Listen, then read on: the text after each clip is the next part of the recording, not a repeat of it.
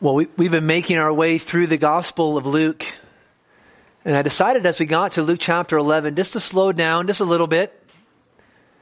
Because as Jesus teaches from the first verse down to the 13th verse about prayer, I think we can all admit that prayer in our lives is a deficiency. It's not where it ought to be. We can all admit that the modern church today is not known for its prayer not known for its communion and fellowship with the Lord. And so I thought we were going to take our time to consider the Lord's teaching on prayer so we might learn from the Lord and grow in this vital discipline, this vital practice, this fellowship with our Heavenly Father in prayer. Now, as we've gone through the Lord's Prayer, we recognize that it begins with a recognition of God as Father and of the priority of our prayers on the supremacy of God, His glory and His honor, that His name might be revered and that His kingdom may come. We want His will to be done. We want to submit ourselves to God in prayer. So in prayer, our highest and chiefest priority is His praise. But the question becomes then what do we ask for ourselves? Most of us, when we think about prayer, we think about asking for things for ourselves. We have a need, and so I pray and ask for that need to be met. And most often, whether in a conservative circle or, or non-conservative circle, when we come before the Lord in prayer, most commonly we are praying for things related to our health, to our wealth, and to our prosperity. We're in a difficult spot. We need a job. We need an income. Uh, I have this disease. I have this affliction. And so, so Lord, remove this from me and bring me to a place of, of ease, to a place of comfort, to a place of security and a place of stability. Most often, to our shame, prayers of the Christian church today are, are little different than the paganism and the idolatry that was preached against in the times of the apostles. Where people would, would bow before a little statue and, and worship their sun god because they wanted the sun to, to shine down its rays and to, to cause their crops to grow. They would cut themselves and, and worship and offer sacrifice to the, to the God of the rain and the clouds so that rain would come and so they'd have a, have a bumper crop that year. They would worship and pray to fertility gods because they wanted children, and children are so vital to the, to the well being of the household and to the economy. And so we need more children. And so all these prayers and all these sacrifices, all this idolatrous religion was about our needs, our wealth, our prosperity, our comfort. When you're sick, you better sacrifice because we want to be well. And so in Christianity, the temptation is for us to just, just mimic these false religions and look to God as if He's some kind of genie to provide for us so that we could live a life of luxury and of ease and of comfort. But what Jesus is going to teach us here is how we ought to pray for ourselves. And it's not about our wealth, our comfort, nor our prosperity. And it's going to be instructive for us. And what's important for us today is to recognize that if you hear because you're a disciple of the Lord Jesus Christ, then you want to say, like the disciples, Lord, teach me to pray. Teach me how I ought to pray. Show me what your priorities are in prayer. So when I pray, I'm praying in keeping with your will and with your priorities. And I hope also our attitude here today is not only to learn from our Lord, but is actually to do the things that he teaches us. If you are a disciple of the Lord Jesus Christ, then you are a follower of him. He is the master and you are the student. And so what he says, you say, yes, Lord, I hear that. I believe that. I will do that. We don't want to leave here from these series of messages and just be hearers only. Oh, that was interesting. I learned a lot about prayer. What we learn here ought to be useful when we're on our knees before God. We say, I'm going to do that. I'm not going to be here only. I'm going to be a doer. I'm going to listen, believe, and obey my Lord Jesus Christ, and I'm going to pray.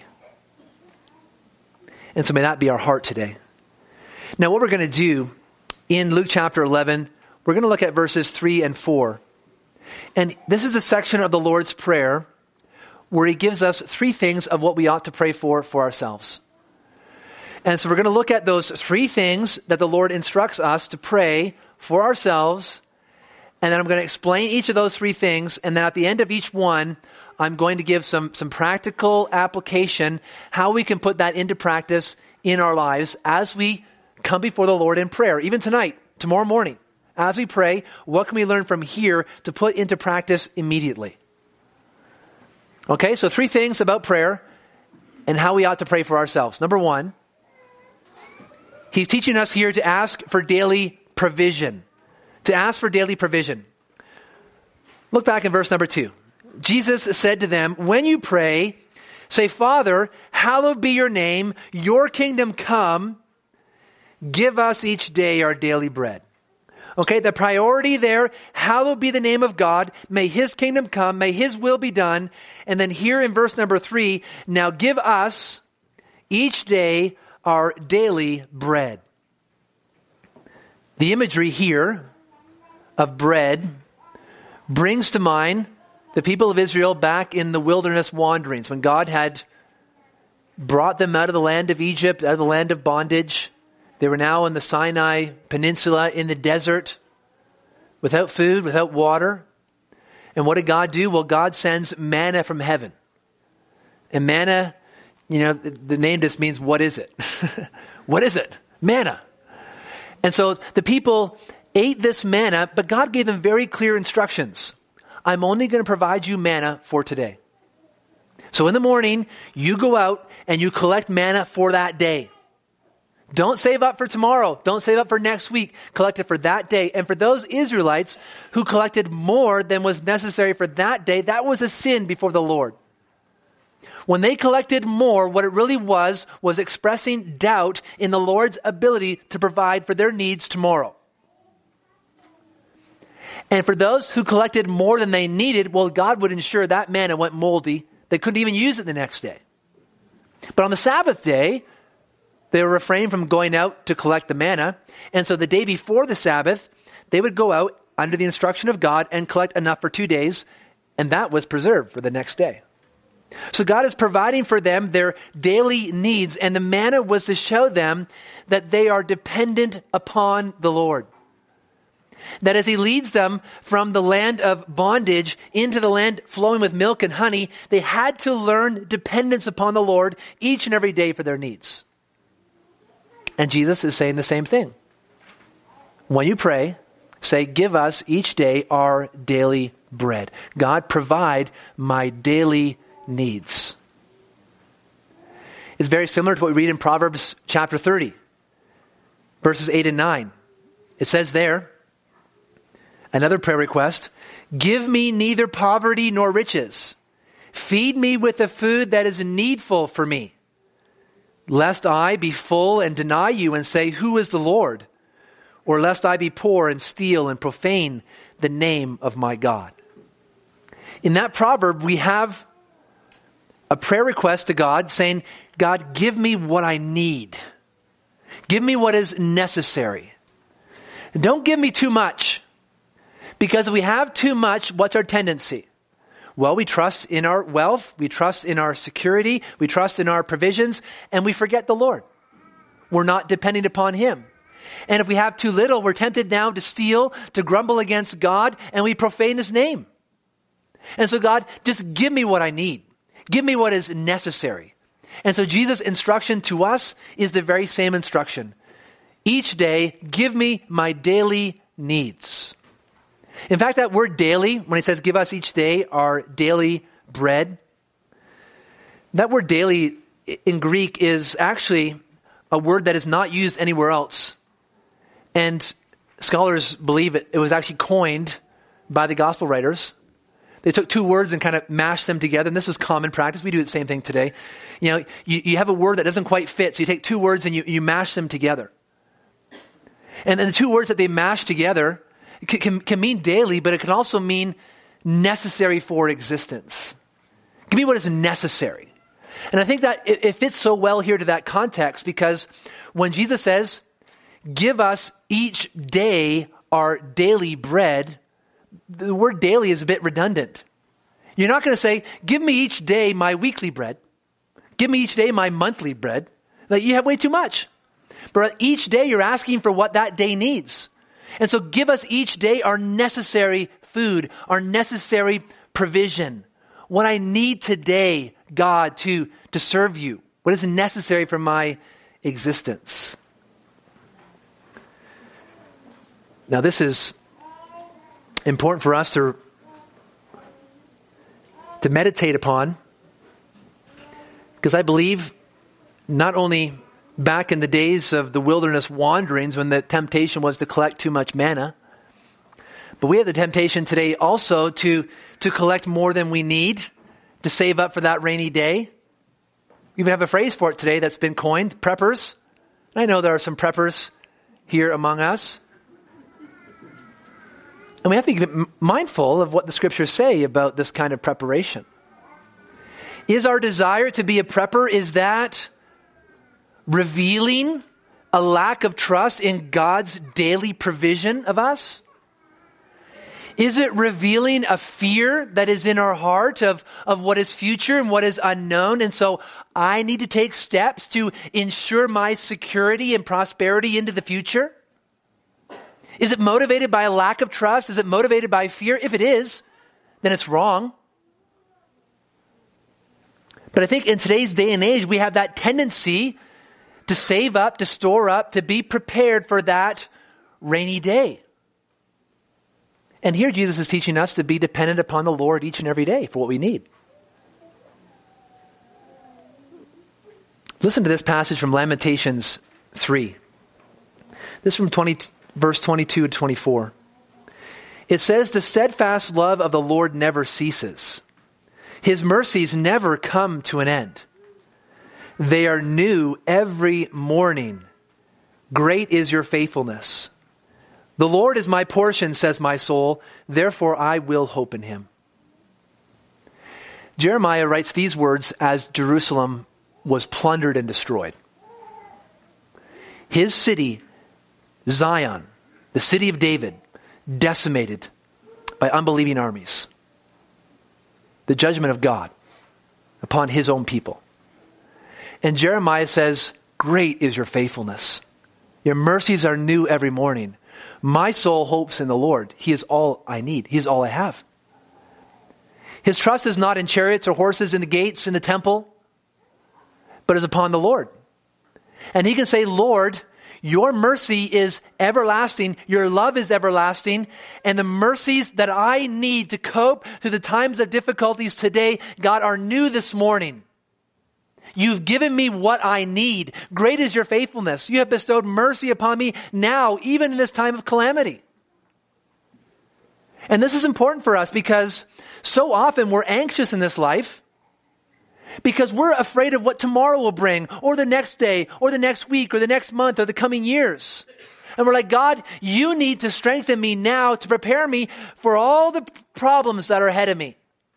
And God's like, no, not going to do that. Each day has its own troubles, he says. So to be anxious about today, not tomorrow.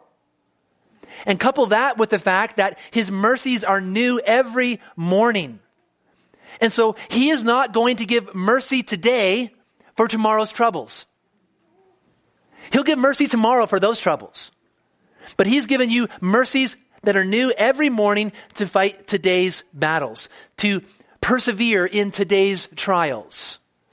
And so when we pray and ask God for our daily provision, that daily mercy, the daily love of the Lord Jesus Christ, which we need, we have to do that each and every day. It's not as if you can just pray once at the beginning of the year, God be merciful to me this year. Okay, got it. Ready to go. I'm equipped. But rather, each and every day, He wants us to be dependent upon Him for the mercies that we need to get through that day. And He will provide. Now, as He asks us to give us, or us as a pray, give us each day our daily bread. I think sometimes we have difficulty with this because we are a people who have more than enough. You know, not only do we have enough daily bread, but we have enough bread in one day for a year. Like people are throwing away bread. We don't know what to do with it. And so what does it mean for us living in a prosperous time to depend upon the Lord for our daily bread? And it's important for us to recognize that the provisions here that the Lord Jesus Christ speaks about is not just talking about a loaf of bread. The word here, bread, is speaking more about just your food that you intake, although it's part of it. But it's a synecdoche. It's, it's a, something that is, it is, is one element that stands for the whole. It's this idea that we are asking the Lord for what is needful for us to live this day as a disciple of the Lord Jesus Christ. You know when Jesus said, It is my bread, it is my food to do my Father's will. So you could say, God, give me what is necessary to do your will today. Because this is, this is my food. This is my bread. This is what is necessary for me to do what is pleasing to you. And so God, give me this day what I need to fulfill your purposes. You see, the problem is we live in a day and age where we focus on the physical. We live in a very material world, an atheistic, evolutionary society. And so everything is tangible, everything is material. We saw that in the last few years during COVID 19. So, there's a virus. Let's do anything we can to save biological life at all costs. Never mind completely destroying people's relational life, emotional life, spiritual life. Well, that's no matter. As long as they're physically okay. As long as they have a heartbeat, they're living. Even though they're in a prison. We take the, take the most vulnerable people in our society and we'll say we're going to lock them up for a few years as if that's a good idea. It's awful because there's such a narrow minded focus on only what is physical. And sometimes we can get the same way when we come before the Lord in prayer. We're like, what do I pray for? I got everything. I got all my physical needs met. And so we only pray when we're sick. We only pray when we need a job. We only pray when we need money. Because all we're thinking is, is the physical. We've been so influenced by our society around us. But the daily bread, the daily provision, this food to do the Father's will reminds us that what we need is the strength and the ability to do what the Father is asking us to do as Christians. He's talking about our souls, not just what's physical. In John chapter 15, Jesus said that apart from me, you can do nothing. And we're like, well, I can eat apart from Jesus. I can go to work. I can live my life apart from Jesus. And sadly, I confess a number of things I do in my life that I'm, that I'm not dependent upon the Lord Jesus Christ. And it's awful, sinful. But when Jesus says, apart from me, you can do nothing, he's there talking about our walk as disciples of the Lord Jesus Christ, our growth in holiness, our obedience, the fruit of the believer, speaking about the Lord Jesus Christ, being the salt and light of the earth. That requires a dependence upon Him. That requires daily sustenance. That requires daily strength and wisdom from God.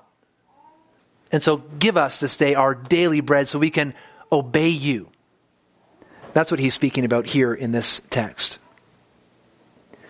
Now, let me draw a few practical applications. I have three of them. We know what it means when he says, Give us each day our daily bread. Now, what does that mean for us as we pray tonight, tomorrow morning? Number one, it means that we pray daily. If the Lord is telling us here, when you pray, say, Give us each day our daily bread, it means we're praying every day for our daily bread, for our needs, for strength to obey the Lord's commands. Every single day we're going to be praying unless you like to fast and not have the Lord's strength for certain days of the week. You know, every day we ought to be before the Lord in prayer. And I actually believe that not only ought we to be in prayer every day, but we ought to be in prayer every morning before the day begins. Because when Jesus says, when you pray, say, give us this day our daily bread, it doesn't make sense for you as you lay your head down to sleep on your pillow at night and say, Lord, give me this day my daily bread. I'm really hungry now.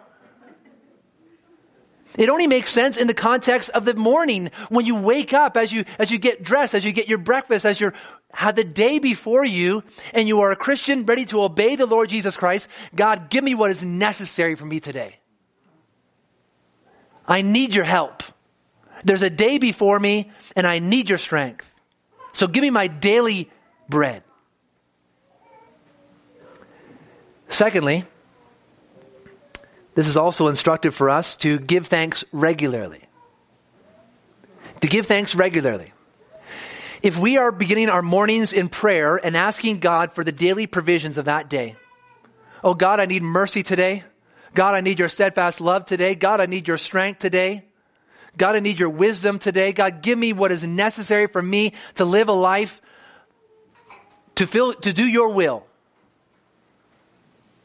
Then we will be giving thanks throughout the day for how God is answering that prayer. It's customary for us when we sit down to eat to pray and thank God for this food. Okay, we do that every time we eat. God, thank you for this food that we're partaking in. Why? Because he's answering this prayer to give us our daily bread. And so we know that we plant, we water, but it's God who causes the growth. And so as we ask for his daily bread, and then as we live our lives, we'll spend our day in thanksgiving saying, God, you answered that prayer. You gave me strength. You gave me mercy. You helped me, Lord. So thank you. So we pray daily. We give thanks regularly. And number three, this instructs us to ask for battle provisions. This phrase, give us each day our daily bread, means we're asking for battle provisions, for battle rations, for supplies, for things to fight the fight of faith. The Christian life, Paul speaks about a life of war, life of a soldier, a laborer. And as we come before the Lord for our daily provisions, we're asking Him to provide what is necessary for the battle of that day. I like how John Piper says it, it's etched in my mind. He talks about prayer being a wartime walkie talkie. Okay, if you're a soldier and you got time of peace, you're not on the radio for reinforcements. You're not saying, hey, we need some more ammo here. You're, you're at ease, you're at comfort. And then the same is true if we are seeking to live for the Lord Jesus Christ, but our feet are kicked up and we're just at a place of ease. Oh, I don't need to grow in holiness today. I think I'm doing quite fine. Thank you. Then we won't be on that wartime walkie talkie saying, Lord, I need your help. I'm running low on ammo. My shield of faith is getting weak. Lord, please help me. And so we're on the phone with that wartime walkie talkie asking God to provide that battle provision for the day. And this is applicable to all of us. As example, men. Men, as you get up in the morning and you come before the Lord in prayer, you're thinking the battles that are before you that day. God has called you, if you're married, called you to love your wife and to self sacrifice for her, to wash her with the water of the word so that she would be sanctified. That's hard. That's your day's task before you. You're called to work and to provide for your household. You're called to be not only a provider, but a protector. You're called to be a prophet. You're called to be a priest. You're called to intercede for your family. You're called to be an example at the workplace of a man who is serving the Lord Jesus Christ and not working as a mere people pleaser. That people would look upon you and see your, your work ethic and see your integrity and say, well, there's a man. And you say, well, it is Jesus Christ working in and through me. And men ought to do this with strength, with leadership, with poise, with gentleness, with meekness. And so, men, as you consider the day's task before you, as you come before the Lord in prayer, you're like, I need that wartime walkie talkie. I'm going to need some strength today. I feel tired. I feel sick. I feel miserable. And so, Lord, you must help. Same true for women. You have a list of tasks of what it means for you to be faithful, meek and a quiet spirit, to be gentle, to be loving, to show respect. If you're married, to, to love and respect your husband, to care for your children. And you know the struggles, you know the battles, you know the difficult conflicts that can emerge in relationships. You know the battle with, with covetousness and with bitterness and with envy. So you need some battle provisions. Oh Lord, there's a hard day in front of me. I need your help. Men, women, children, even. Children, you must come before the Lord each and every day and ask the Lord for your battle provisions. God has called you to honor and respect your parents. That's not easy. Because you know your parents are not perfect. In fact, your parents sin. And so, children, it is hard for you to honor and respect your parents. And, and the devil is seeking to sow seeds of doubt into your heart and to snatch you away from the truth that you are hearing. The devil wants your soul, and he wants you to grow up and to abandon the faith, to be a blight upon your parents, to be a blight upon the church, to be a blight upon the Lord Jesus Christ. And so, children, when you get up in the morning and when you say your prayers, you're asking, God, help me to obey the Lord Jesus Christ today. Give me faith. Help me to grow in maturity. Help me to love my parents. That's a battle. We need battle provisions. And so, pray daily, give thanks regularly, and ask for battle provisions. Give us this day our daily bread. That's the first request concerning us in the Lord's Prayer. Secondly, look at verse number four. Jesus continues and says, And forgive us our sins, for we ourselves forgive everyone who is indebted to us, and lead us not into temptation. Okay, two major requests here. First, forgive us our sins. Second, lead us not into temptation. And we're going to consider forgiveness first. But what's important about the Lord's Prayer, as you read all of it, the priority is the glory of God, the reverence and fame of His name, and of His kingdom, of His will being done on earth. That's the priority of our prayers. And when it concerns us, the request is God, keep me dependent upon you each and every day. Help me to rely upon you each and every day. Give me what's needful for me to serve you each and every day. And then, secondly, God, deal with my sin. That's it. Help me to depend upon you and deal with my sin. Forgive me, lead me away from temptation so that I would not sin against you. That's what we ought to be praying for for ourselves. And we think about it, that is our greatest need. Because that's why Jesus Christ came to this earth. To deal with our sins so that we would be in fellowship and communion and dependent upon God. He didn't come for your bank account. He didn't come for your education. He didn't come for your ease and for your comfort. He came to deal with your sin and he came to bring fellowship with God, a dependence upon God. And so he instructs us to pray, it's the same thing. Help me to depend upon God and then deal with my sin. These are the most important things that we must be praying for and looking for God to answer and work in our lives. Okay, so let's think about sin. Let's think about forgiveness of sins. When he says, when you pray, say, forgive us our sins or forgive me my sins. This means that not only are we asking each day for our daily bread, but we're asking each day and we're confessing our sins before the Lord.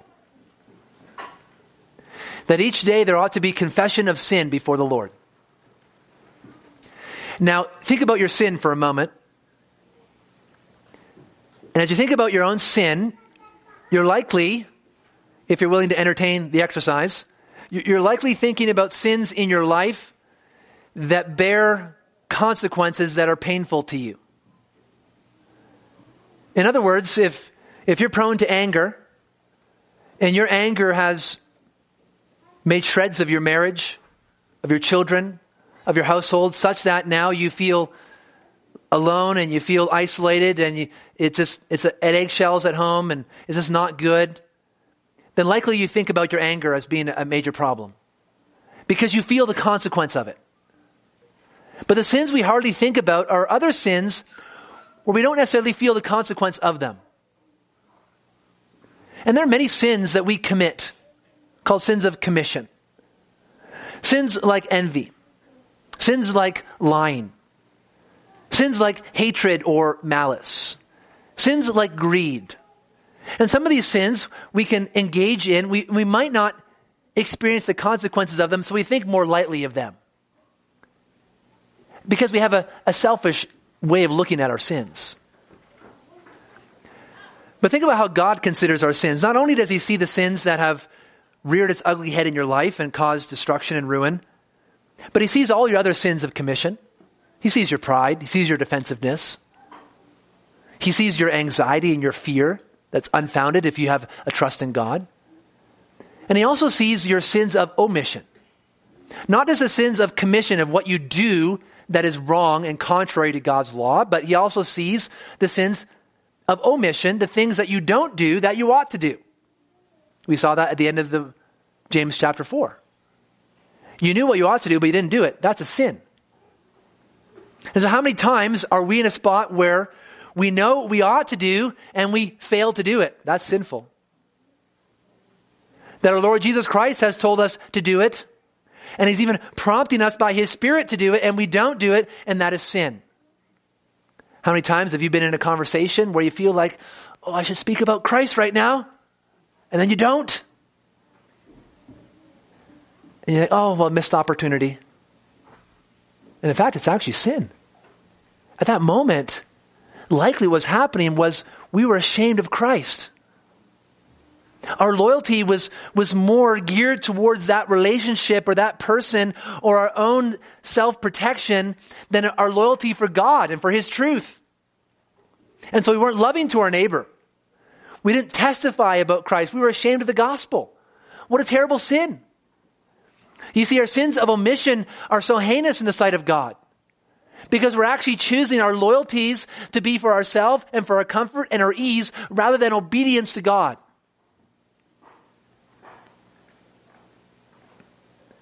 And each day, whether through sins of omission or sins of commission, we are incurring a debt before God. Our sins are accumulating before the Lord. And so we're called to ask for forgiveness, to confess our sin, and ask Him to forgive us.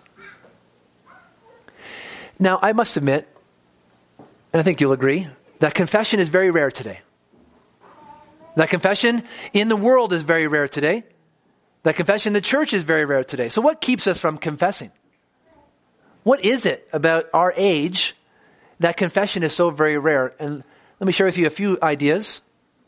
I think, first of all, we just don't have examples of people who confess their sins. You know, you'd be hard pressed to think of a politician who is open and honest about their sin and say, you know, look, the decisions I make affect a lot of people and I blundered it. And I'm sorry. I ruined your life. I'll make it right. I'll, I'll, I'll take steps. Please forgive me. You don't hear that from politicians. And you don't even hear it from pastors. You don't hear it from church leaders. You don't hear it anywhere in society. We just don't have an example of people confessing their sins. And in fact, in many households, the reason why some kids get so hardened to the gospel is because their parents never confess sin. They see sin in their parents all the time. But mom and dad never confess. And so, with no examples of confession, well, they don't confess either. And in fact, they get hardened to the truth of God. And so, we don't see an example to us today. Confession is rare, just period. Another reason why confession is so rare is because forgiveness is so rare in our society today. Forgiveness is so rare. Think about even a politician who had the courage to confess their sin and a blunder before everybody. Would they be forgiven? Of course not. They'd have a black mark on them. They would be censored. They would be relegated to nothings, deplorables. You have no voice anymore. You sinned. You're out. There is no forgiveness in our society. And if there's no forgiveness, there is no confession. Same is true in a church. Same is true as a household. I guarantee you, if there is no forgiveness in your household, there will be no confession. Who's going to confess where there's no forgiveness? Who's going to confess when there's only judgment? We tempted rather to lie and to cover it up. And so, because forgiveness is so rare, then confession is so rare. Another reason why confession is neglected today is because it's rare even to consider sin as sin.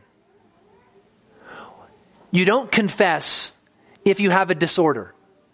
You don't confess if you have a disability. You don't confess if you have this genetic trait. You don't confess if, if you're this way because of some other influence or because of this or that. You don't confess that. That's not sin. And so today we explain away sin as a disorder, as an anomaly, as something that just is nothing to do with my own moral compass. And so therefore there's nothing to confess because there's no sin anymore. Another reason why confession is so rare is because considering sin seems to us so morbid, so depressing, and so discouraging. Oh, when I think about my sin, it just gets me down. Why would I want to do that? Let's just, let's just move on. Yeah, mistakes were made. We'll move it to the side and, and we'll be happy. We'll move on. We'll persevere. We'll do it better next time. I don't want to think about it. I don't want to think about my mistakes. I don't want to think about my sin. It's so depressing. And so again, there's no confession because we never think about our sin. Now, all of these reasons that keep us from confession and that keep us from asking for forgiveness are all remedied by one solution to consider the miracle of forgiveness that we have in the Lord Jesus Christ. You see, in the Lord Jesus Christ, when we understand that His forgiveness comes to us when He came to this earth to die in the place of sinners, and rise again three days later. And when he gives that forgiveness full and free to all those who come to him, and it came, and in his death is, is not for those who are well. Okay, if you're here today and you're not a sinner, well, Jesus Christ didn't come for you. I can say that from scripture. He came for sinners. He came for those who are sick. He didn't come to remedy your disorders. He didn't come to fix your genetics. He came to deal with your sin. And so if you are here today and you are a sinner, then there is forgiveness in the Lord Jesus Christ. And we have the assurance not only of this text, but in John, 1 John 1 9, he says, If you confess your sin, he is faithful and just to forgive you your sin and to cleanse you from all unrighteousness. We are told in scripture when we ask according anything according to Jesus' will, we know that he hears us and we have his have that request. And he says, if you confess your sin to me, I will forgive you. That's my will. And my will is for you to ask for forgiveness. So when we ask Christ for forgiveness, we know we will have it. Isn't that a great confidence? For us not to hide our sin, not to cover it up, not to sweep it under the rug, not to say, I'm going to try harder, I'll do better next time. No, confess our sin before the Lord because there we have forgiveness, full and free because of Jesus Christ. And the logic is clear. If you don't confess, you aren't forgiven. He says, confess your sin and you will be forgiven. Now, another question I was considering as I meditated upon this portion of Scripture, and maybe it's a question you have as well, is, is why is it so important for us to confess our sins daily if Jesus died for our sins on the cross, and when he died, he said, It is finished. Are we forgiven or are we not? I thought when you, when you became a Christian, when you turned from your sin and, and put your faith and trust and committed your life to the Lord Jesus Christ, that you were forgiven. Past, present, future. You are forgiven. And so why would Jesus now say, each day, confess your sin and ask for forgiveness? Doesn't seem to make sense.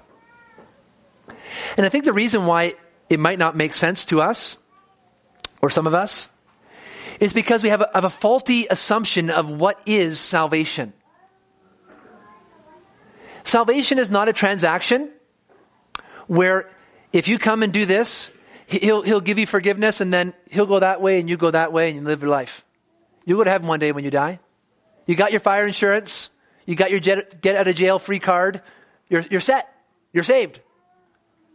But salvation, eternal life, is a relationship with the Father.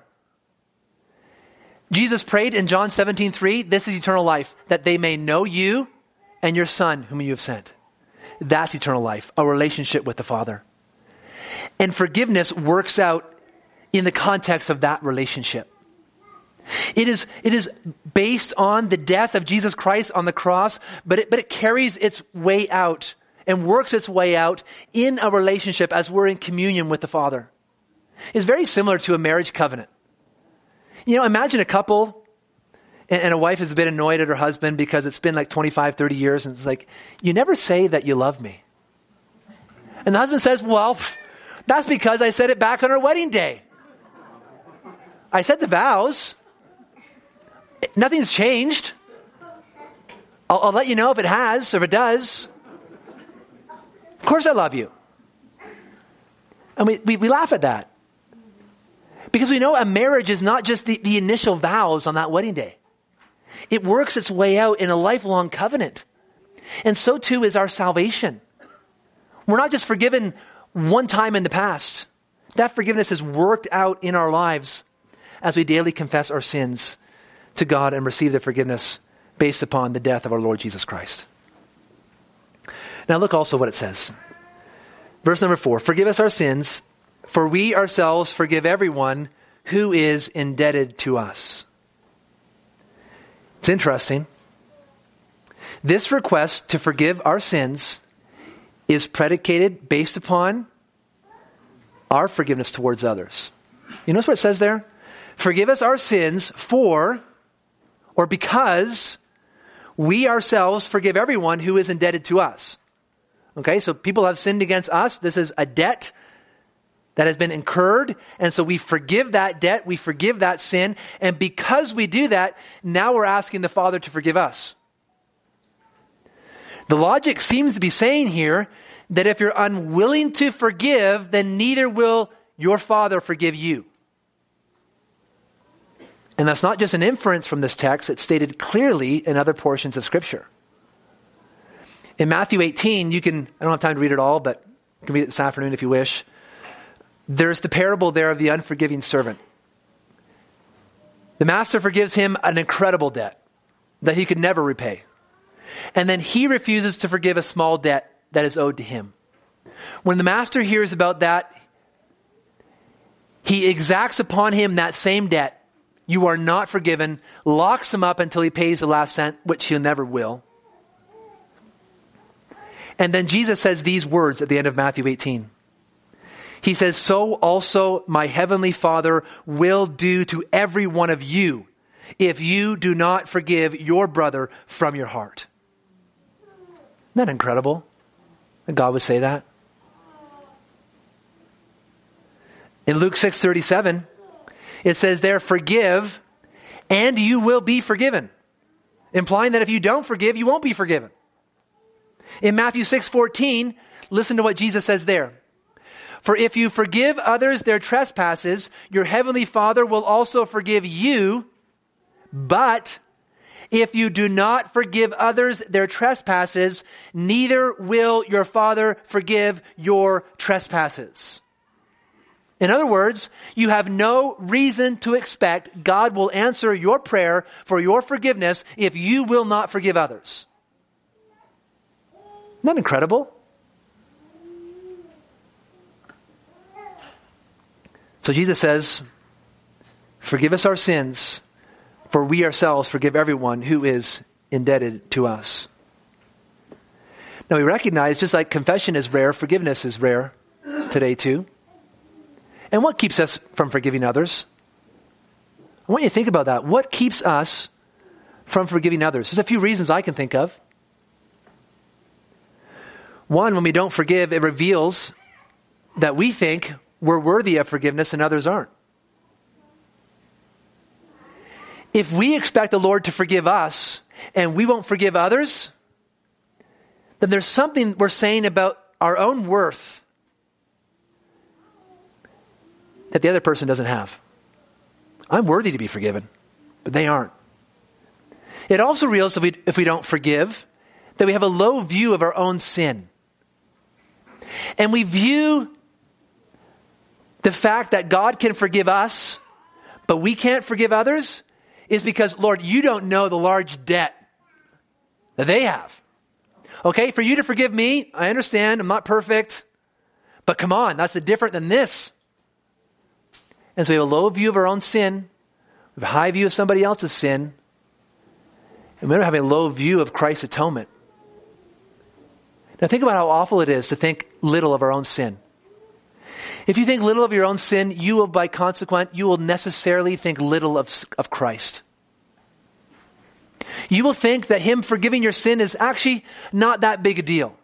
You know those, those tears that He cried in the Garden of Gethsemane when He sweat like drops of blood from His brow when nothing was fearful to him, but yet he was in agony and distress as he considered suffering the wrath of God for sinners like you, that that was a walk in the park for him. Your forgiveness came at such great cost because the debt that you owed before God was unpayable. And so never think lightly of your own sin, lest you have an unforgiving spirit and God won't forgive you. Also, if we don't forgive others, it can reveal a wrong view of justice, where oftentimes we want to ensure the guilty party gets their just desserts. I'm sure you've been there before. Someone asks for your forgiveness, and you're like, I don't think so. You don't know what you did to me. You don't know the pain that you caused. You need to suffer. You need to pay. There will be justice here. And so I can't forgive you because forgiveness is seen as a skirting around of justice. And if I forgive you, you're just going to do it again. And so there must be retribution. Guilt must be paid. And just know if that is your attitude and that keeps you from forgiving others, then God will give you that same attitude to you. And when you go to confess your sin to God, He's like, no, justice must be done. You must taste the consequence of your sin, you unforgiving servant. And also, if we don't forgive, it reveals a selfishness where we withhold a good thing from others that we would desire for ourselves. So don't be selfish. Don't have a wrong view of justice. Don't have a low view of your sin. Don't think you're worthy or somehow different than somebody else. Forgive and forgive quickly, lest you won't be forgiven. Now, some practical applications of this request to forgive us our sins. Okay, again, I have three. Number one, confess your sin daily. If we have to ask each morning for our daily provision, to be dependent upon the Lord for our daily needs, then we ought to pray daily to confess our sins because we sin every day. And if it's fitting to begin the day with asking God to provide for our daily needs, it's also fitting for us to end the day to confess and to make sure that there's no sins that we're going to sleep on that night. If you practice family worship, and if you're here, I encourage you all to do, integrate even confession during times of family worship. If it's been a difficult day for the family, it's been a difficult day with, with tensions raised or, or words shared that are not right, then use that time of confession. Number two, confess with detail. Confess with detail. So confess your sin daily and confess with detail. Don't just throw up the, Lord, forgive me my sins today. Lord, I'm a bad person. I sinned today. Yep, forgive those. Move on. Be specific. Lord, forgive me for my harsh words towards my mother today and how I disrespected and dishonored her. Lord, forgive me for my wandering eye, how I continued to look when I knew I shouldn't have. Lord, forgive me for my laziness and lethargy at work, for taking a much longer break than I ought have and stealing from my employer. God, forgive me from a heart that feels like I'm deserving of more than you have given to me. Lord, help me. Forgive me of my sin. Forgive me for my desire to want recognition. And I talked about myself too much today. Forgive me, Lord. Be specific with our confession. And number three, keep short accounts. Confess in daily, confess with detail, and keep short accounts. Don't go to bed without dealing with your sin. If you have sinned against someone, then you go and you make it right. If someone has sinned against you, then you lovingly confront them. Deal with it. Keep short accounts. Don't let sin pile up and thereby bitterness and a host of other sins that are going to emerge from that pile. I liken it to taking the, taking the garbage out. If every day you're taking the garbage out, and rather than taking it out, and putting the bin, and then taking it to the curb, you take that garbage and just chuck it into the living room, make a pile in the corner. You, know, you, you do that for a short time. So what's that smell? I don't know. Why, why, is the, why, is it, why is this puddle of goo like leaking on the floor? What is that? Why are the flies in here?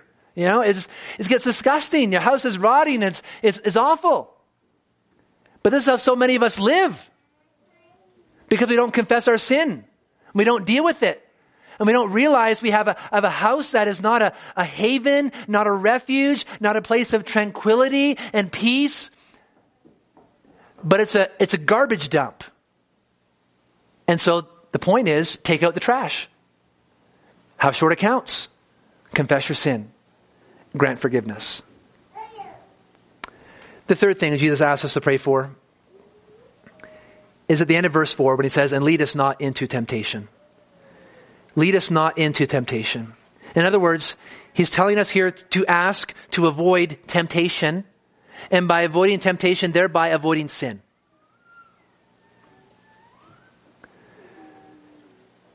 The confession of our sin and the forgiveness of our sins are a reminder that sin carries with it a penalty. And so often that becomes our primary focus. There's a penalty to sin.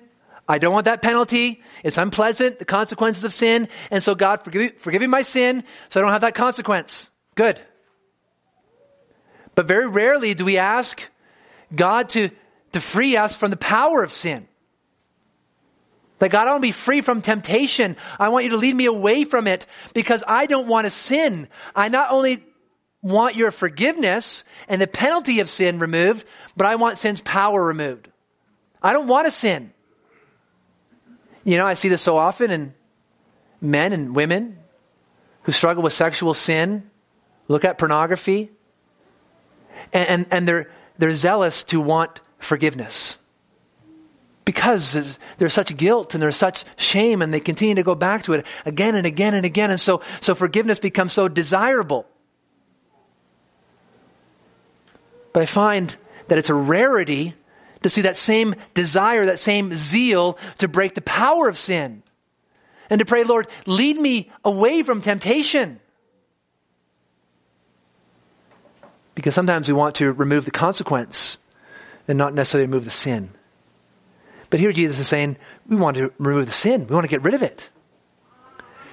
You know, there's a, an underestimation of temptation today. An underestimation of temptation. We've forgotten that temptation is alluring, it, that, that, it, that it promises, that it, that it promises joy and comfort and, and satisfaction, that it's charming, that it's flattering. And we underestimate temptation by thinking, oh yeah, when temptation comes, I'll spot it. I'll see it. I can avoid it. And we're foolish and we walk right into it. And not only do we underestimate temptation, but we overestimate our own strength and our own ability, our own maturity. And we say, yeah, I know I'm weak in one respect, but I can handle temptation. I can watch that. I can go there. I can hang out with those people. I'll be okay because I'm mature. Not knowing in underestimating temptation and overestimating, overestimating our own maturity, we're actually living like foolish people. If you are mature, you will never stand in temptation. You'll flee it. Maturity, going to sexual sin again and pornography, Maturity is not sitting before your computer at night by yourself, browsing the internet and saying, I have the strength not to click where I shouldn't click. That's not maturity. That's foolishness. You're playing with fire. You're, you're, you're an idiot. You're doing something that is, that is incredibly harmful for your own soul. That's like telling someone who's a recovering alcoholic, well, if you're really mature, you'd walk right into that bar. And you'd smell those fumes and you'd sit down and, and you would just hobnob with all the other patrons there. Of course, you would never tell that to a recovering alcoholic. Maturity for them would be to avoid all those establishments because they know how weak they are and they know how strong the temptation is. And so maturity means I will flee temptation. And I will pray, Lord, lead me not into temptation. Ephesians 5 3 says, But sexual immorality and all impurity or covetousness must not even be named among you, as is proper among saints. One translation puts it, not even a hint. If you are mature, you will flee sin. You will flee temptation because you won't underestimate temptation and you won't overestimate your maturity. You'll pray, Lord, lead me from temptation. Lead us not into temptation. Now, some practical applications for this request to lead us not into temptation. Again, I have three. The first one is this to remember that confession is not repentance. Remember that confession is not repentance. If you were going through the Lord's Prayer, you might assume that after we ask for forgiveness, we're done dealing with our sin. I've been forgiven. As if, if I confess my sin, I've repented of my sin. But confession of sin is part of repentance. It's not all of it. Repentance includes not only the confession of our sin, but the hating of our sin, the grieving over our sin, the forsaking of our sin, taking steps to go the opposite way rather than towards sin. That's all included in repentance. It's a change of direction. And so when we pray, Lord, forgive me, do not neglect to say, and Lord, lead me not into temptation. Keep this sin from me. I desire to repent. And so in our confession, as I mentioned before, a young man saying, forgive my harsh words towards my mother. And he can conclude that and say, and, and guard my heart from selfishly wanting my own way, from despising the authority of my mother in my life, this gift that you have given to me. Oh God, lead me away from this temptation to think more highly of myself than I ought and that I would speak so harshly to my mother. Lead me not into temptation. Guard my heart. And so confession is not repentance. Secondly, this instructs us to pray before temptation. To pray before temptation. We are prone to cry out to the Lord for help when we feel like we're helpless. And so I haven't tried to avoid temptation, and now I'm smack dab in the middle of it, and I'm waist deep in sin, and now, Lord, help me. I've got me into a bind. I'm into a mess. You must save me rather than asking for his help before we fall into temptation. Lead me not into temptation. And so at the beginning of the day, you know what you'll be tempted to do. You know because of the previous day and last month. You'll know the sins that you'll be tempted to commit that day. So Lord, lead me not into temptation. Think about a, a man who's on his way to work and he's, he drives a, a pathetic car. And uh, not that anyone here has a pathetic car, but this man has a pathetic car and he's driving to work and he wants to take a shortcut. And this shortcut would take him on a country road uh, in front of this farmer, and, and there's, there's ruts, there's mud, and so he gets stuck. And so he asks that farmer to help him out. Farmer pulls him out, heads on his way, gets to work. He's a bit late, car's full of mud. Tuesday, goes through the same shortcut, gets stuck again. Wednesday, gets stuck again. Thursday, get stuck again. Farmer's pulling him out every day. And the farmer says on Thursday, you know, you might want to take a different way to work. Light bulb moment. Okay, that's a good idea. You know, and so often we're like that. we never think about God leading us away from temptation. We think, okay, I'll do the same thing today. Oh, sin. Oh, same thing today. Boom, sin again. It's like how many times does the farmer need to pull us out before we realize that road is not a good road to go on? Lord, don't lead me down that road. Lead me in the way of righteousness. If I need to take the long route, God, then put me on the long route so I can be free from sin. And so pray before temptation. Number three, seek to answer your own prayer.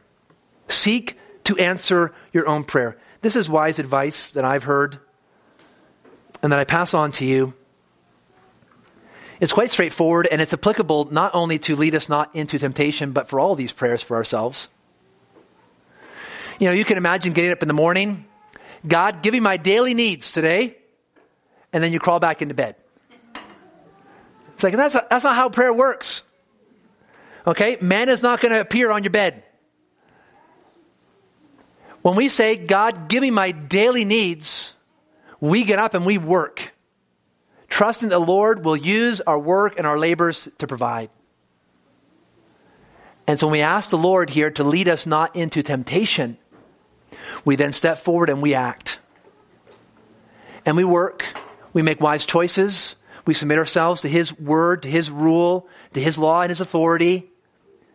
And we seek to live our lives depending upon His strength that He will provide.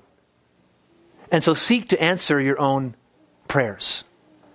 If you pray that the Lord would forgive you and to keep you from sin, then take steps to keep yourself from sin. Trusting the Lord will give you strength and wisdom to do that. Now, as we come to the end of these requests, to give us our daily provision, to forgive us our sins, and to lead us away from temptation. The challenge for you now is to say, or for me to say to you, will you commit each day this week to begin it in prayer and to bring these things before the Lord? Will you, in your place, at your time that you have chosen, if you haven't, do that and come before the Lord each day in prayer and say, Lord, I need my daily provisions. I need my battle provisions, Lord. I need your mercies today. New mercies are needed today, Lord. Are you going to confess your sin regularly? Are you going to keep short accounts? Are you going to obey Christ? And are you going to ask Him to lead you away from temptation? Are you going to work to not only pray to deliver yourself from sin's penalty, but also from its power? And will you commit yourself to do that? And if we all commit ourselves to following Jesus Christ in this regard, then we can give thanks for the work that He is going to do among us, even now. God delights in His people, and He is pleased with a praying people, a dependent people. And so let's come before our Lord daily in prayer together. Let's pray. Heavenly Father, we thank you for your word and these instructions of our Lord. Oh God, how we desire to obey him. I pray that you would give us your spirit, Lord, to cause us to walk according to your statutes and ways. Oh God, may we enjoy this time of communion together with you in prayer. May we confess our sins knowing that we have forgiveness in Christ. Oh God, may you lead us away from temptation and provide for us each day our daily needs, that we might accomplish your will that you have for us. Oh God, do us, do this Again, for your honor, for your glory, for the sake of your name, and for the advance of your kingdom. We pray in Jesus' name. Amen.